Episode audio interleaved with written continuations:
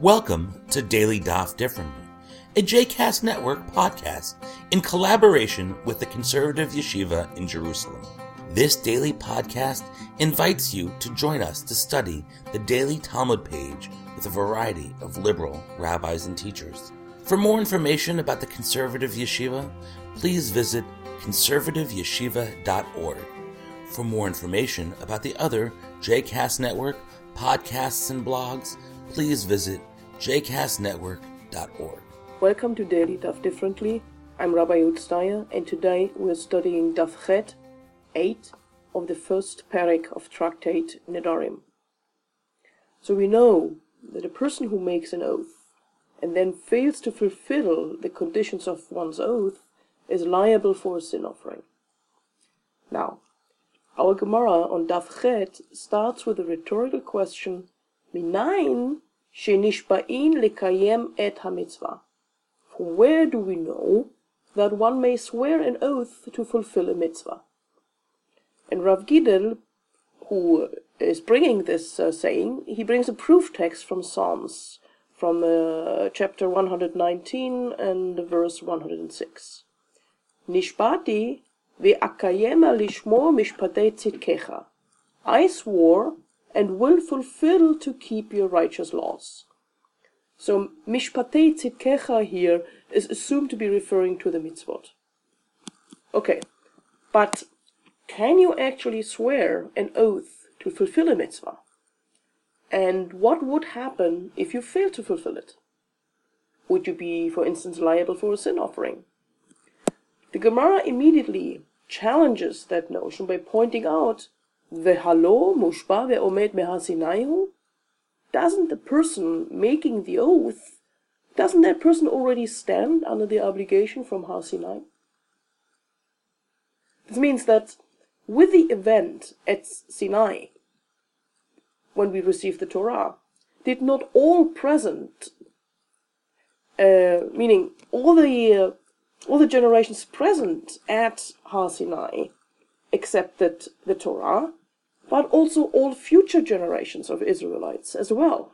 And they too are as bound to the Torah as was the generation that witnessed the events at Sinai.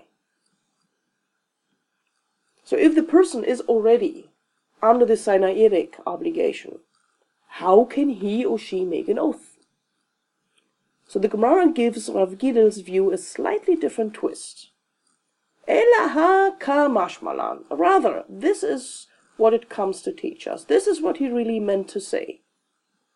Deshari le leinish litzaruse nafshe. It is permitted for a person to motivate oneself. Making an oath for something that a person is obligated for already, but simply in order to increase one's motivation to fulfill it. Which would mean, in that case, there are no legal strings attached if one fails to do so.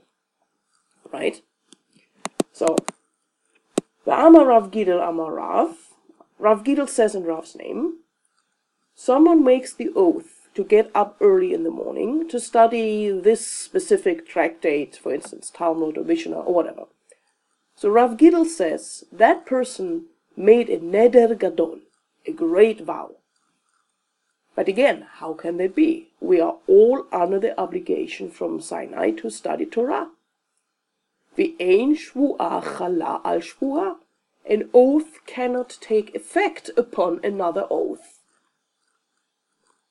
It cannot be that Rav Gidel taught this for the reason of motivating oneself. For we have learned this already from the previous teaching that he brought. So this one here comes to teach us that by Torah law, a person is only obligated to recite the Shema morning and evening. But this oath here goes over and beyond the, the bare minimum requirement.